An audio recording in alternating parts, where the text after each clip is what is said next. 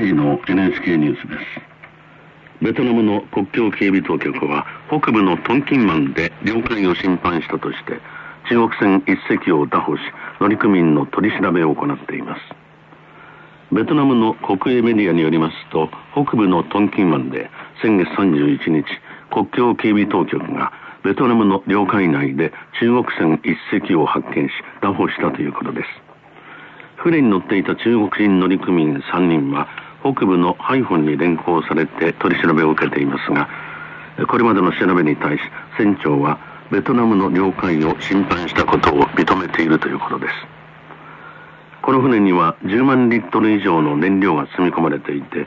船長はベトナムの領海内で違法に操業する中国漁船に燃料を供給する目的だったと話しているということです。ベトナムと中国は南シナ海の島々の領有権をめぐって対立しベトナム漁船が中国当局の船に追い回される事件などが相次いでいますがベトナム当局が中国の船を取り締まることは近年ではあまり例がなく今後中国が反発することも予想されます。シリアの政府軍が過激派組織 IS イスラミックステートから奪還した世界遺産都市パルミラで IS に殺害された兵士や住民とみられる40人の遺体が見つかりました。内戦が続くシリアでは政府軍が先月27日世界遺産に登録されている古代ローマ時代の遺跡がある中部のパルミラを過激派組織 IS から10ヶ月ぶりに奪還しました。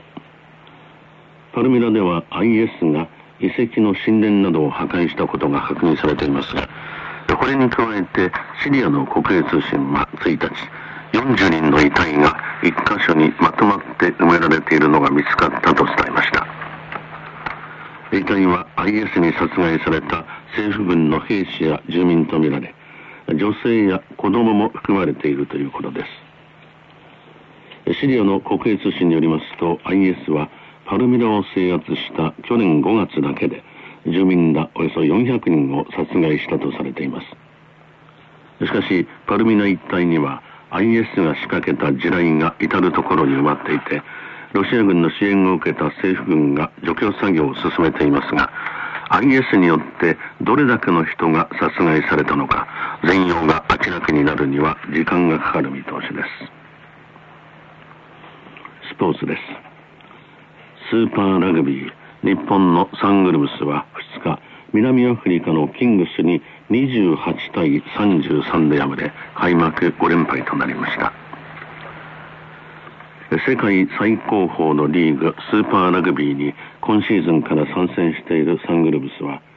開幕4連敗と勝ちがなく初のアウェーとなる南アフリカでの第5戦で同じく開幕4連敗のキングスと対戦しました。試合はサングルブスが開幕開始直後にトライを許すなど序盤から追う展開となり前半24分にルシピス選手のトライで15対15に追いつきましたがその後得点を重ねられ20対23とリードされて前半を折り返しました。サンウルブスは後半ペナルティーキックで同点を狙える場面でもキックを選ばずに逆転トライを狙って攻め続けましたが相手の堅い守りを破れず逆に38分には自陣でのマイボールでのスクラムからボールを奪われてそのままトライを取られ突き放されました。試合終了間際には山田昭仁選手のトライで追い上げましたが及ばずに28対33で敗れ開幕5連敗となりました。キャプテンの堀江翔太選手はなかなか勝てないが試合は続くのでまた頑張りたい。敵地での戦いが続くがコンディションはいいのでここから負け続けないようにしたいと話していました。一方ニュージーランドのチーフスに所属する日本代表のキャプテンリーチマイケル選手は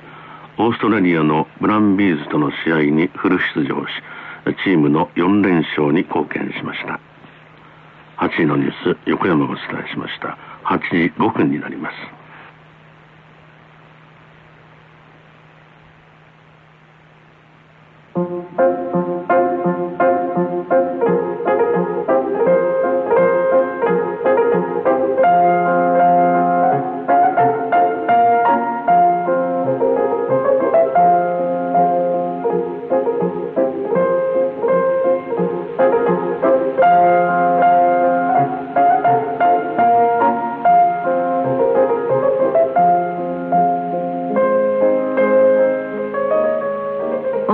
の泉。お話は皆川達夫さんです。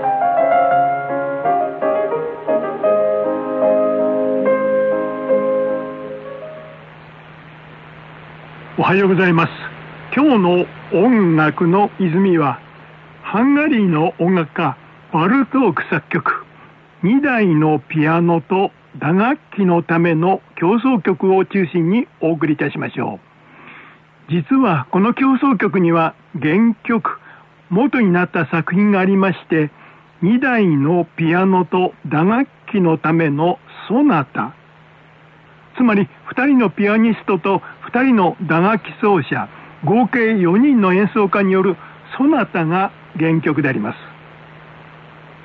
このソナタ1937年バルトク56歳の折に作曲されております。第二次世界大戦直前この作曲家の創作力が一番高まっていた頃の作品であります。そしてその他の成立の3年後1940年にバルトークはこれにオーケストラを加えて競争曲コンチェルトの形に作り変えているのです。バルトークはハンガリーをはじめ諸国の民謡に関する調査研究を行い民族音楽が持つエネルギーダイナミックな力道感またリズムの複雑な変化などを取り入れて新しい音楽の世界を開拓していきました。しかもそれに加え緻密な古典的な構成感も合わせて持っているのです。そういったバルトークの音楽語法がこの作品に遺憾なく発揮されております。速いゆっくり速いという3つの楽章から構成されこの点では伝統的な形をとります。まず最初の第一楽章何やら期待感をはらんだピアノと打楽器との対話に始まり次第次第に高まってあれ頃の速いテンポの主要部分に入っていきます。例によりましてあらかじめテーマをご紹介しておきましょう。まず使用部分に入ってからの最初の第一のテーマであります。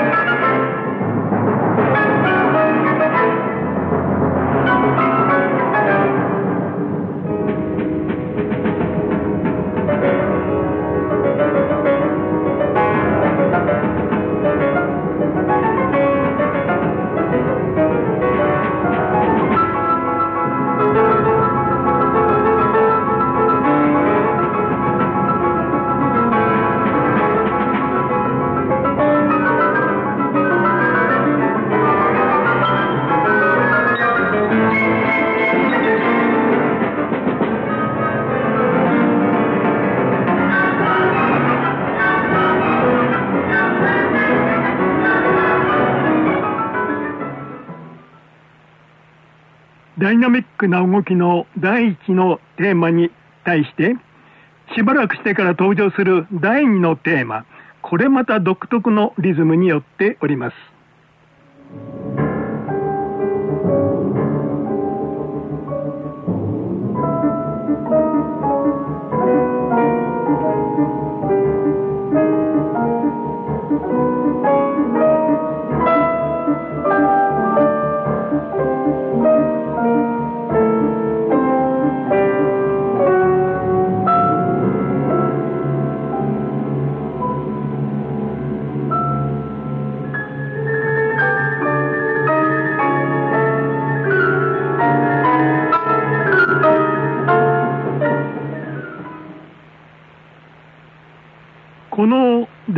テーマは第一楽章の後半後半分で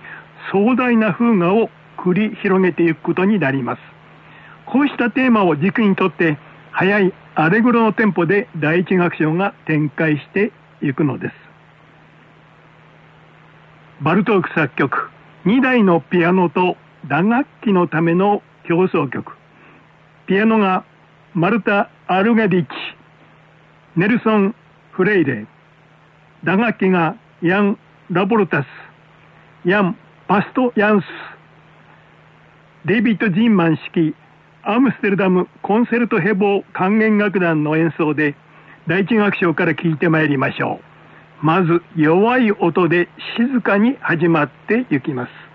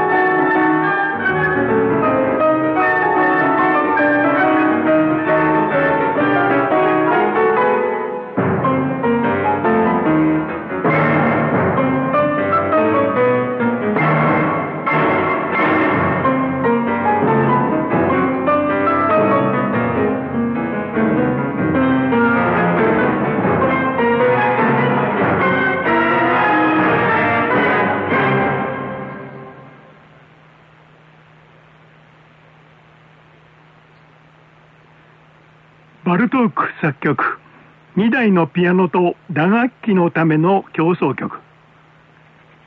続く第2楽章はゆっくりしたレントのテンポで奏されます。はじめの導入部で各種の打楽器がいろいろの音色を聞かせついでピアノが主題を奏します。こういったメロディーの主題であります。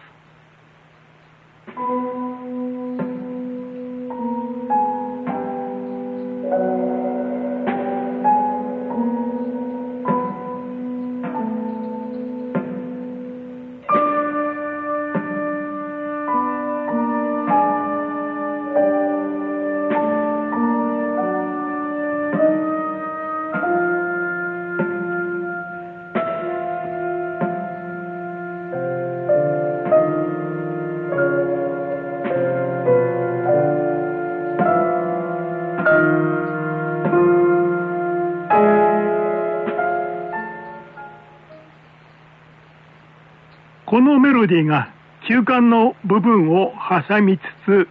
三部形式によって展開していきます。第二楽章です。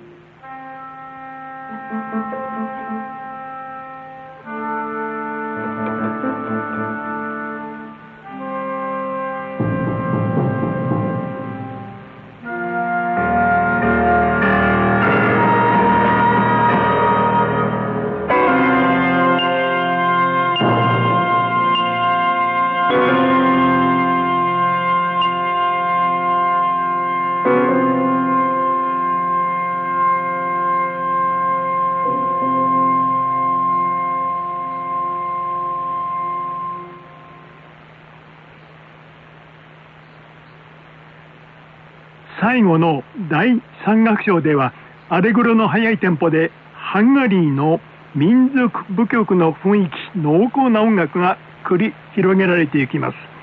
激しくダイナミックな動きが独特でありますがしかし最後は意表をつくように音を弱めて静かに終わっていきます。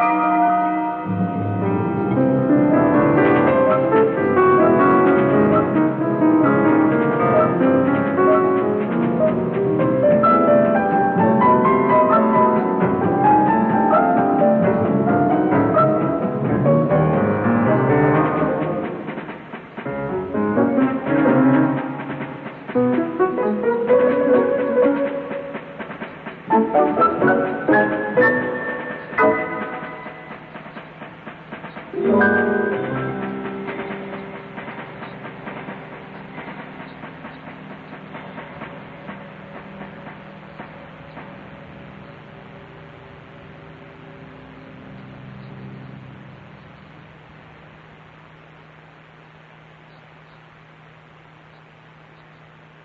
ルトーク作曲2台のピアノと打楽器のための競争曲。ピアノマルタ・アルゲリッチ。ネルソン・フレイレ打楽器ヤン・ラポルタスヤン・パストヤンスデイビッド・ジーマン式アムステルダムコンセルトヘボ管弦楽団の演奏でお送りいたしました、えー、続いて同じバルトーク作曲のハンガリーの風景を聞きましょう。彼バルトークの故郷ハンガリーの民族色を盛り込んだ音楽であります。実はこの曲にも原曲がありましてバルトークが何年かにわたって発表してきたピアノのための小曲5つを1931年50歳の折に管弦楽曲として編曲したものであります。それぞれに表題が付けられております。まず第1曲は夕べ夕暮れの情景です。ゆっくりした動きと速い動きの交代から構成されていきます。演奏は最近用さられたピエール・ブーレイズ式シカゴ交響楽団によっております。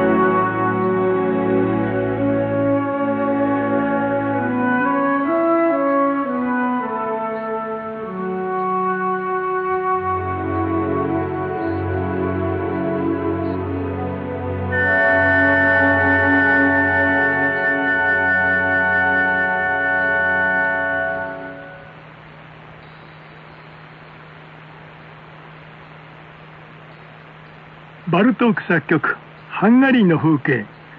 続く第2曲は「熊の踊り」荒々しく吠える熊が踊っております。熊の鳴き声までが聞こえてくるようであります。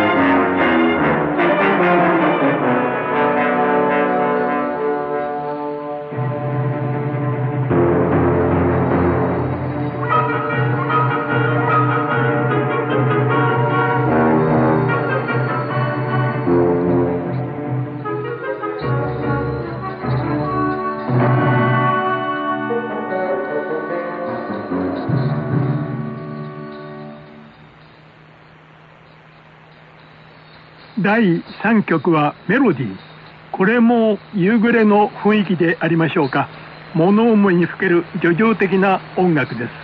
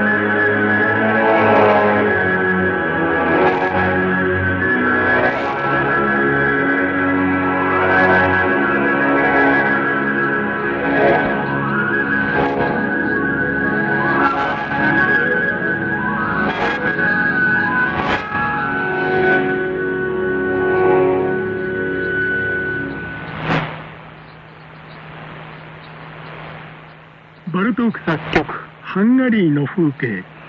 続く第4曲は「ほろ酔い気分」嬉しくなりますね。ほろ酔い気分。しかしほろ酔いの酔っ払いはハンガリーだろうが日本だろうがバンコク共通。足元はふらふら千鳥足あっちにふらりこっちにふらり。いびきをかいて寝込んでみたりしゃっくりしたり。挙句の果ては大声万声を張り上げて歌を怒鳴り始める始末であります。あるいはこの終わりの部分歌を歌うのではなくてドボンと池に転げ落ちる情景かもしれません。まあ適当によろしいようにご想像ください。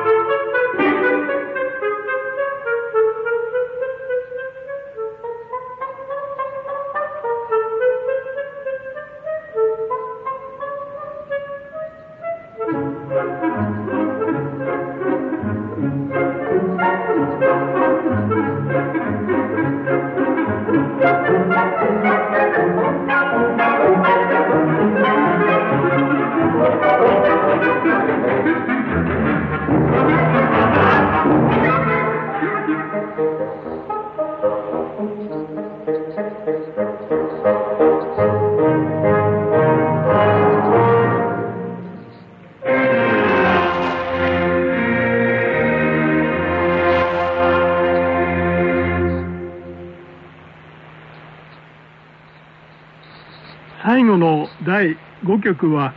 豚飼いの踊り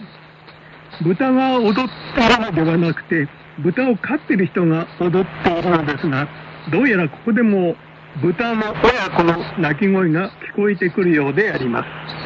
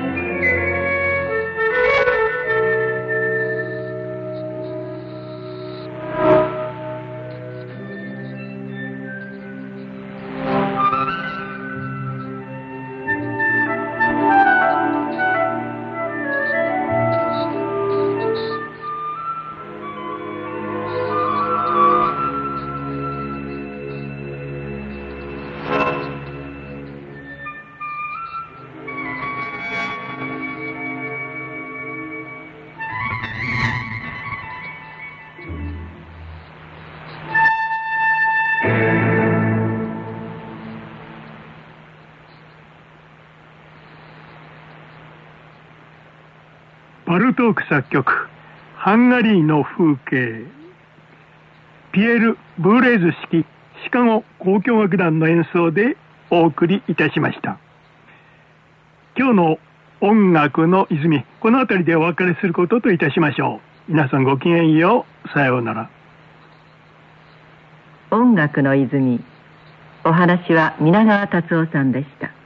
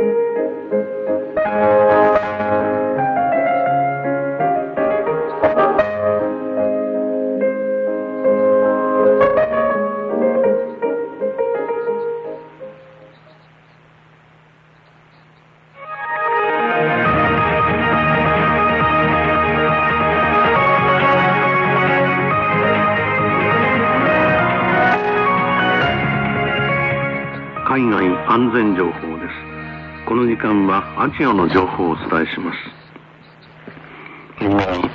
パキスタン東部のラホールで、公園の入り口付近で男が自爆して、少なくとも72人が死亡する事件が起きたため、外務省が注意を呼びかけています。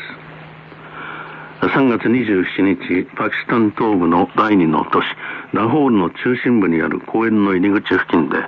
男が身につけていた爆弾を爆発させました。日本の外務省によりますと、この爆発で少なくとも72人が死亡し、200人以上が怪我をしたということです。事件の後、国内最大のイスラム過激派組織、パキスタン・タリバン運動につながる過激派グループが犯行声明を出しました。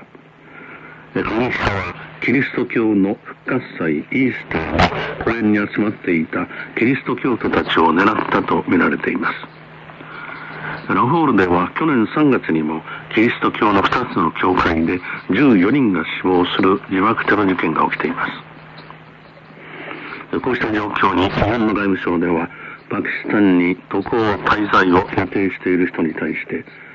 テロなどの不測の事態に巻き込まれないよう不要不急の渡航はやめるとともに渡航滞在する場合はテロの標的となりやすい宗教関連施設政府機関軍警察などの治安機関欧米関連施設駅市場などにはできるだけ近づかないように呼びかけています。次にミャンマーでは自転車の横に座席をつけたサイカーと呼ばれる自転車タクシーの料金をめぐるトラブルが多発しているため現地の日本大使館が注意を呼びかけています。ミャンマーの最大都市ヤンゴンでは観光客が近距離を移動するときにサイカーがよく利用されてます。しかしミャンマーの日本大使館によりますとサイカーを利用した際の料金をめぐるトラブルが多発しており最近も日本大使館に次のようなトラブルが寄せられたということです。日本人観光客がヤンゴー川を渡るフェリーの船内でミャンマー人の男の子からサイカーの利用を勧められフェリーから降りた後紹介を受けたサイカーに乗りました。ところが7件の利用だったのに3時間分の料金を請求された上身寄りのない子供たちへの寄付として米10キロを買うように強要されたということです。こうしたことからミャンマーの日本大使館では災禍を利用するときには次のような点に注意するよう呼びかけています。単独または女性子供だけの利用は避ける。サイカーの料金の交渉は必ず乗る前に行いメモを取っておく。フェリー乗り場や船内で日本語で声をかけられても応じない。ミャンマーの日本大使館ではこのように呼びかけています。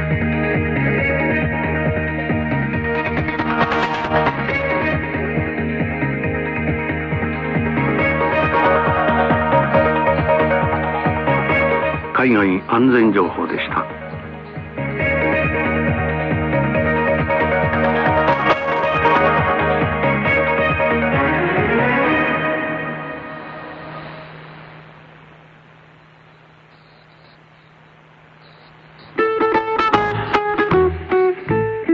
こちらは NHK ワールドラジオ日本。NHK の国際放送です。次の日本語放送は日本時間の午前11時からお送りします。午前11時からの日本語放送はアジア大陸向けの 15.195MHz 東南アジア向けの 17.810MHz 南西アジア向けの 15.325MHz 以上の周波数でお伝えします。こちらは NHK ワールドラジオ日本。NHK の国際放送です。